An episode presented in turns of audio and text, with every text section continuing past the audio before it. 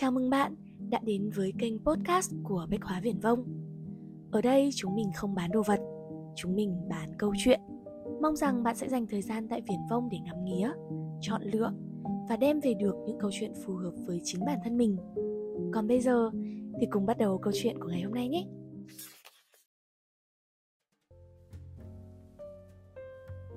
Năm 1995, thiên tài toán học Ted Kaczynski công bố một bức thư tay dài 35.000 từ, đề xuất đánh bom nổ tung tất cả để loài người lại được hạnh phúc. Lập luận của ông như sau: Để cảm thấy hạnh phúc, con người phải có mục tiêu.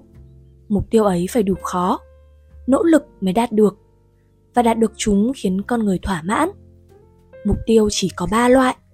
Một là rất dễ, hai là khó và ba là quá khó con người hiện đại không được thỏa mãn bởi vì những vấn đề khó đã được người đi trước giải quyết hết việc dễ thì đến trẻ con cũng làm được còn việc quá khó thì đến Einstein sống lại cũng không thể giải quyết nổi. Vì thế, các Kaczynski muốn phá bỏ nền văn minh hiện đại để giúp con người lại có thể giải quyết được những vấn đề khó như trước kia và trở nên hạnh phúc. Người bình thường có thể cho rằng các Kaczynski bị điên. Nhưng người có tài hoặc tham vọng, chắc chắn đều thấy các Kaczynski đang nói hộ lòng mình. Tiến bộ công nghệ cùng với quá nhiều người đi trước khiến cho những kẻ mộng mơ ngày nay không còn gì đáng kể để làm.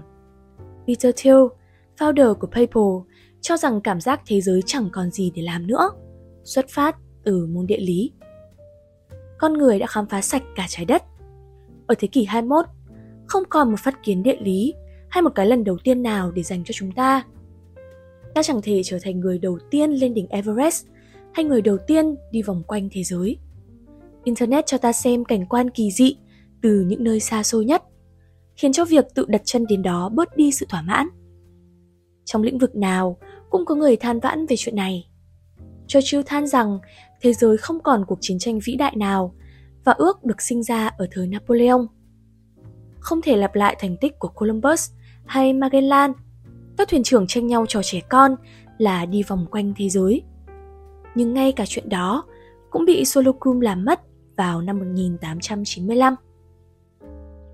Không còn vấn đề loại 2 để giải quyết, con người trở nên bất hạnh. Cách giải quyết, theo Peter Thiel, là mặc định rằng thế giới còn nhiều bí mật và tiếp tục truy tìm. Con đường ấy sẽ rất cô độc. Cô độc và đúng là trường hợp của các nhà khoa học như Einstein. Nhưng cô độc và sai là số phận của phần lớn những kẻ cứng đầu.